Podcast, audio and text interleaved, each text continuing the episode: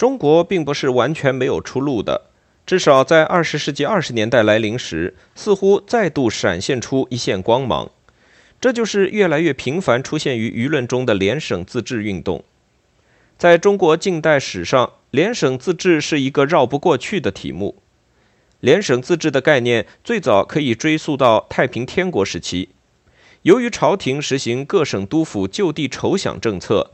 财政权渐次落入地方督府之手，汉臣崛起，地方势力做大。一九零零年，北方发生义和拳运动，八国联军入侵京师，东南各省实行东南互保。在知识界，以康有为弟子欧举甲的一篇文章《广东人之广东》为号角，吹醒了沉睡在宗祠族谱里的地方主义意识，省界观念发扬光大。实为联邦主义思想导夫先路。民国初年，承清末立宪运动之风，思想解放，许多关系国家大政的议题都有过广泛的讨论，诸如国体问题、宪法问题、国教问题、政党问题、军队问题等等。对中国是否实行联邦制有过争议，许多政治党派和人士都各抒己见，现可替否。同盟会内以宋教仁为代表的中央集权主义，与以胡汉民实则是孙文为代表的地方分权主义，便发生过一场著名的论战。随着袁世凯的上台，种种举措皆显出挑战约法的意味。国民党意见渐趋于一致，地方分权成为主流。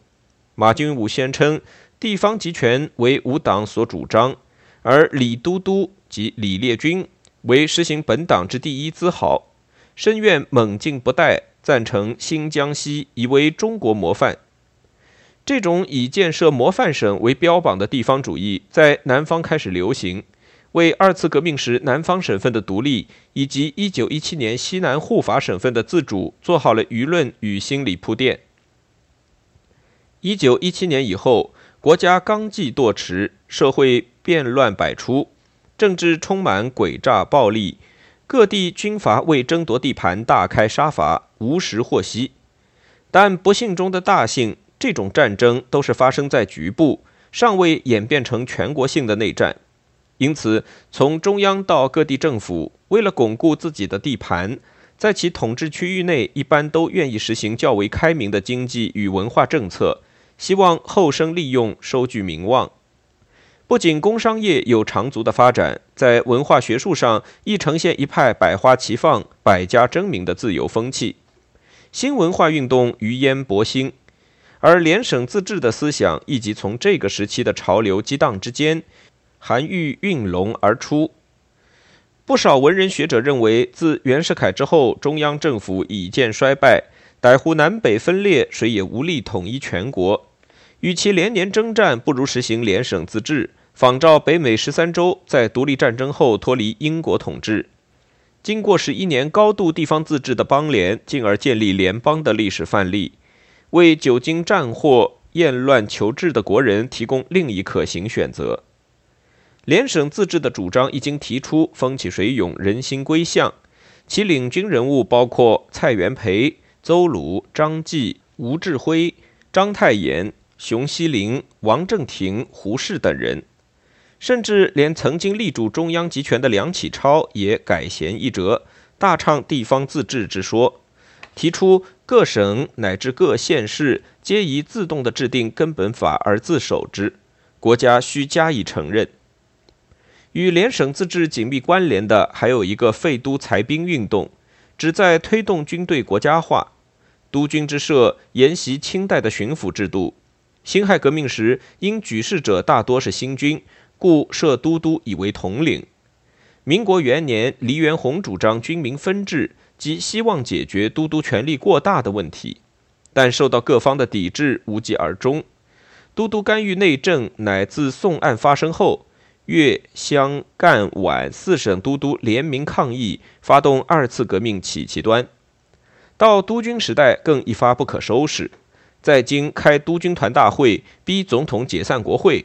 专横跋扈，任意妄为。时人批评所谓中央集权者，只为二十余省之督军集权耳。徐世昌上台后，颇思整治这一丛林政治的局面，才艺军人势力，然孤掌难鸣，弱势难挽。虽说南北停战议和、新文化运动、五四运动、联省自治运动、废都裁兵运动，都发生在这位年过花甲的退耕老人任内，形成北洋的黄金时代。但奇怪的是，却没有多少人会把这些事情与徐世昌联系起来。在古词演义里，徐世昌已被固化为一个无权无勇的橡皮图章形象。历史的冷暖往往令人咨嗟不已。一九一九年十二月，冯国璋病逝，曹锟成了直系首领。驻防湖南的吴佩孚旋即提出撤防北归，名义上直军久戍南方，思乡心切，准予撤防，卑慰怀乡之望。实际上向皖系正式摊牌，决以一战定输赢。南方军政府答应秘密接洽直军开拔费六十万元，动神出门。一九二零年五月二十五日，吴佩孚的第三师分水陆两路自动向北撤去。雨季的天空浓云密布，一望无际的湘江上灰色船帆扑江而来，不知繁几。吴佩孚由衡阳乘新鸿运火轮向长沙进发，直军士兵把军械全部收起，在船上扣弦高歌一曲《满江红》。何日奉命提锐旅一战恢复旧山河？却归来永作蓬山游，念弥陀。六月十日，吴佩孚抵达郑州，向前来欢迎的河南官绅军人发表演说，宣布此行目的在拥护总统，抵制安福，取消对外各种密约。然后又马不停蹄赶往保定，与曹锟见面，公布三条方针：第一，拥护现任内阁，不反对段祺瑞；第二，各省防军一律撤回原防地。南军可暂从例外。第三，宣布安福系罪状，请求政府解散安福俱乐部。通电一经发表，得到十三个省的赞同。吴佩孚兵临城下，北京乱成一锅粥。段祺瑞速调徐树铮的西北边防军布防北京外围。六月成立定国军，自任司令，宣布讨伐直系。内阁总理金云鹏是吴佩孚的同乡。昔日吴在保定速成学堂习测绘时，金云鹏是教官，两人有师生之谊。如今吴佩孚是反皖急先锋，金云鹏每天在皖系包围之中，一觉如坐针毡，因此一再坚持求去。总统不批准，他就躲起来不上班了。七月四日，徐世昌下令开去徐树铮本兼各职，战争旋即爆发。七月十四日，直皖两军在京津铁路和京汉铁路线上的涿州、高碑店、琉璃河一带开战。奉军打着武装调停的旗号，大军压境支援直军，鏖战五天，皖军大败，史称直皖战争。徐树铮只身逃入了北京的六国饭店，安福系的要人们作鸟兽散，纷纷逃入东郊民巷避难，香笼铺盖，落翼于途。段祺瑞不禁悲叹：“一人失算，三军蒙羞。”遂黯然引咎辞职。七月二十五日，奉军闯入安福俱乐部搜查。七月二十九日，北洋政府下令通缉祸首十人。安福国会议员梁鸿志、王志龙赫然在列。不过，这些人大都已躲进外国使馆避难了。在上海。李纯亦已有人举报王一堂勾结民党，收买会匪，煽惑军警，意图扰乱苏省，即电请政府严拿惩办，并咨请沪上各国领事请予引渡。京师卫戍司令部开出赏格，拿获王一堂赏三千大洋，吓得王一堂连夜逃往日本。曹锟、李纯、金云鹏和各省代表在天津开会，讨论善后问题。会议通过几项决定：一、解散安福国会，以旧选举法改选国会；二、请金云鹏复职；三、取消上海和会；四、撤销参战军、中日军事协定；五、停止参战借款。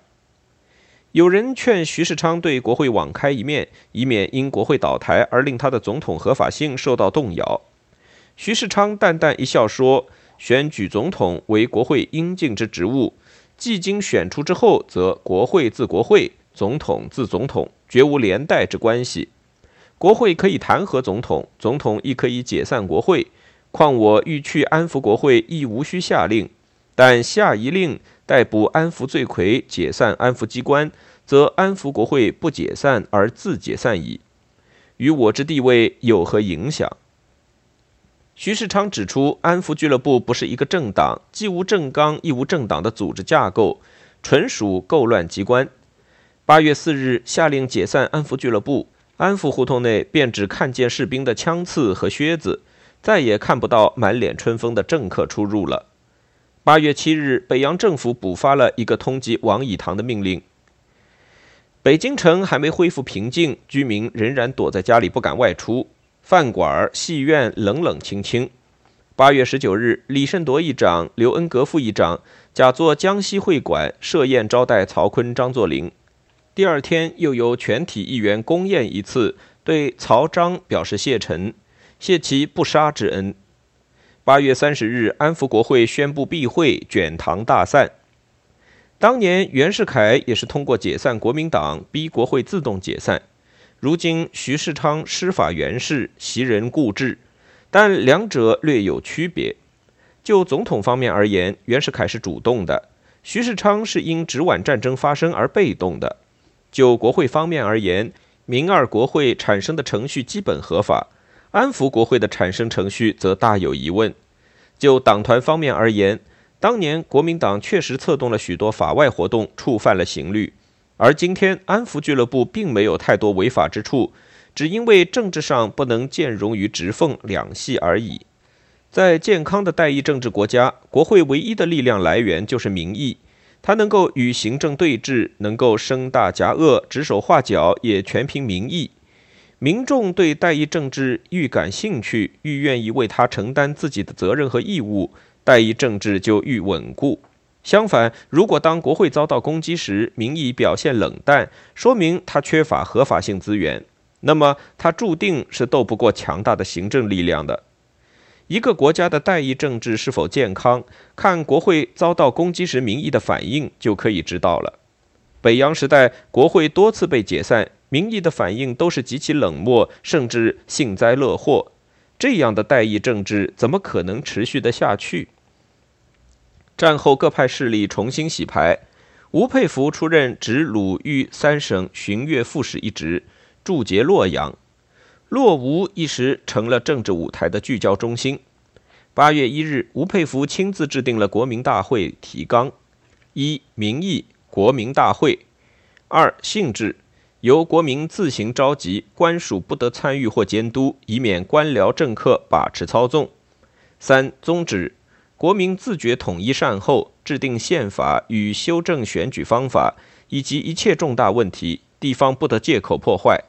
四、会员：由全国各县农工商学各会互举一人为初选，如无工商等会组织，宁缺毋滥。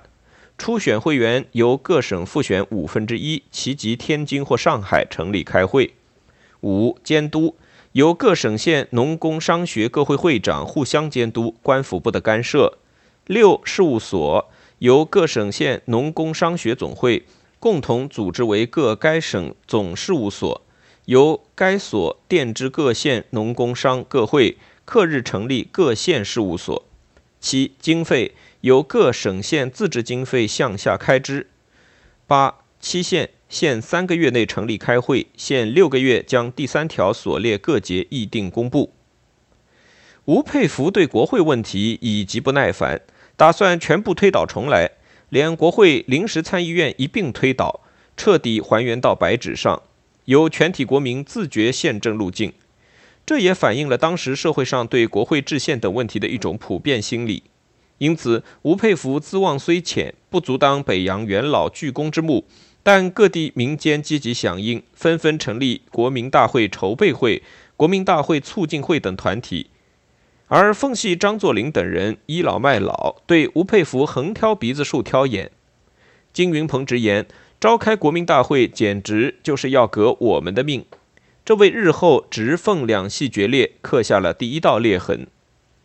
九月十日，由驻节保定的曹锟领衔，各省军民政长官三十一人联名通电，指出现在新旧国会代弃职务，不满人民之愿望；复以党派关系不足法定人数开会无期，而时效经过尤为法理所不许。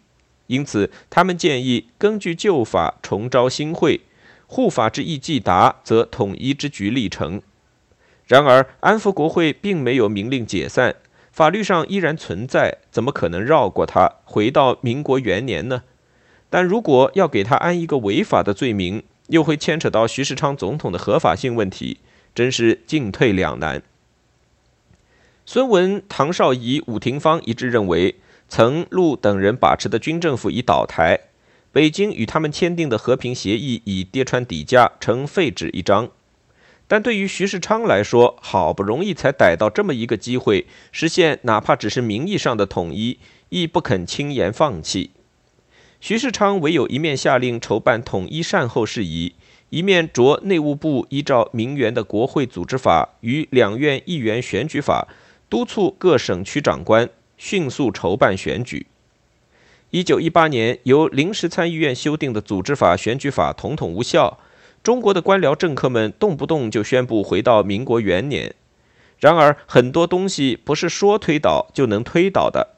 房子倒了，瓦砾还在；石头一经出现，就无法消失。想回到明元，哪有那么容易？自政府宣布筹办国会选举以后。各省议论纷纭，质疑声不绝于耳。而最具代表性的是浙江督军卢永祥的意见。他在一九二一年三月三日发表通电称：“即此一新国会，一旧国会，已多难解决之问题。若再发生一新国会，其困难当更甚于今日，非至思一焚而合。况以现世而论，滇黔粤川湘五省，其不能举行选政，已属显然。”其他各省尚难预计，即幸而粉饰告成，是否不为统一上之障碍物，当不待繁言而解。卢永祥的话句句在理，但出路何在，却茫然无知。北洋政府除了以旧瓶装新酒外，别无他法。恢复明二旧国会通不过南方这一关，因为南方国会声称自己就是明二国会；保留安福新国会，南北都通不过。只能硬着头皮选新兴国会。国务院在三月二十四日通电，催促各省区速办，务必于四月底一律选举完竣，勿再拖延。但最后，全国只有苏皖鲁晋陕甘新疆东三省、蒙古十一省区举行了选举，选出的议员被称为新兴国会议员，又称明实议员。但种种法理问题均未理顺，仓促上马，注定行不得也。结果是不选也烦，选了也烦，因为达不到召集国会的要求，选出的议员无法开会，新兴国会议员们终日在北京吃喝玩乐，无所事事。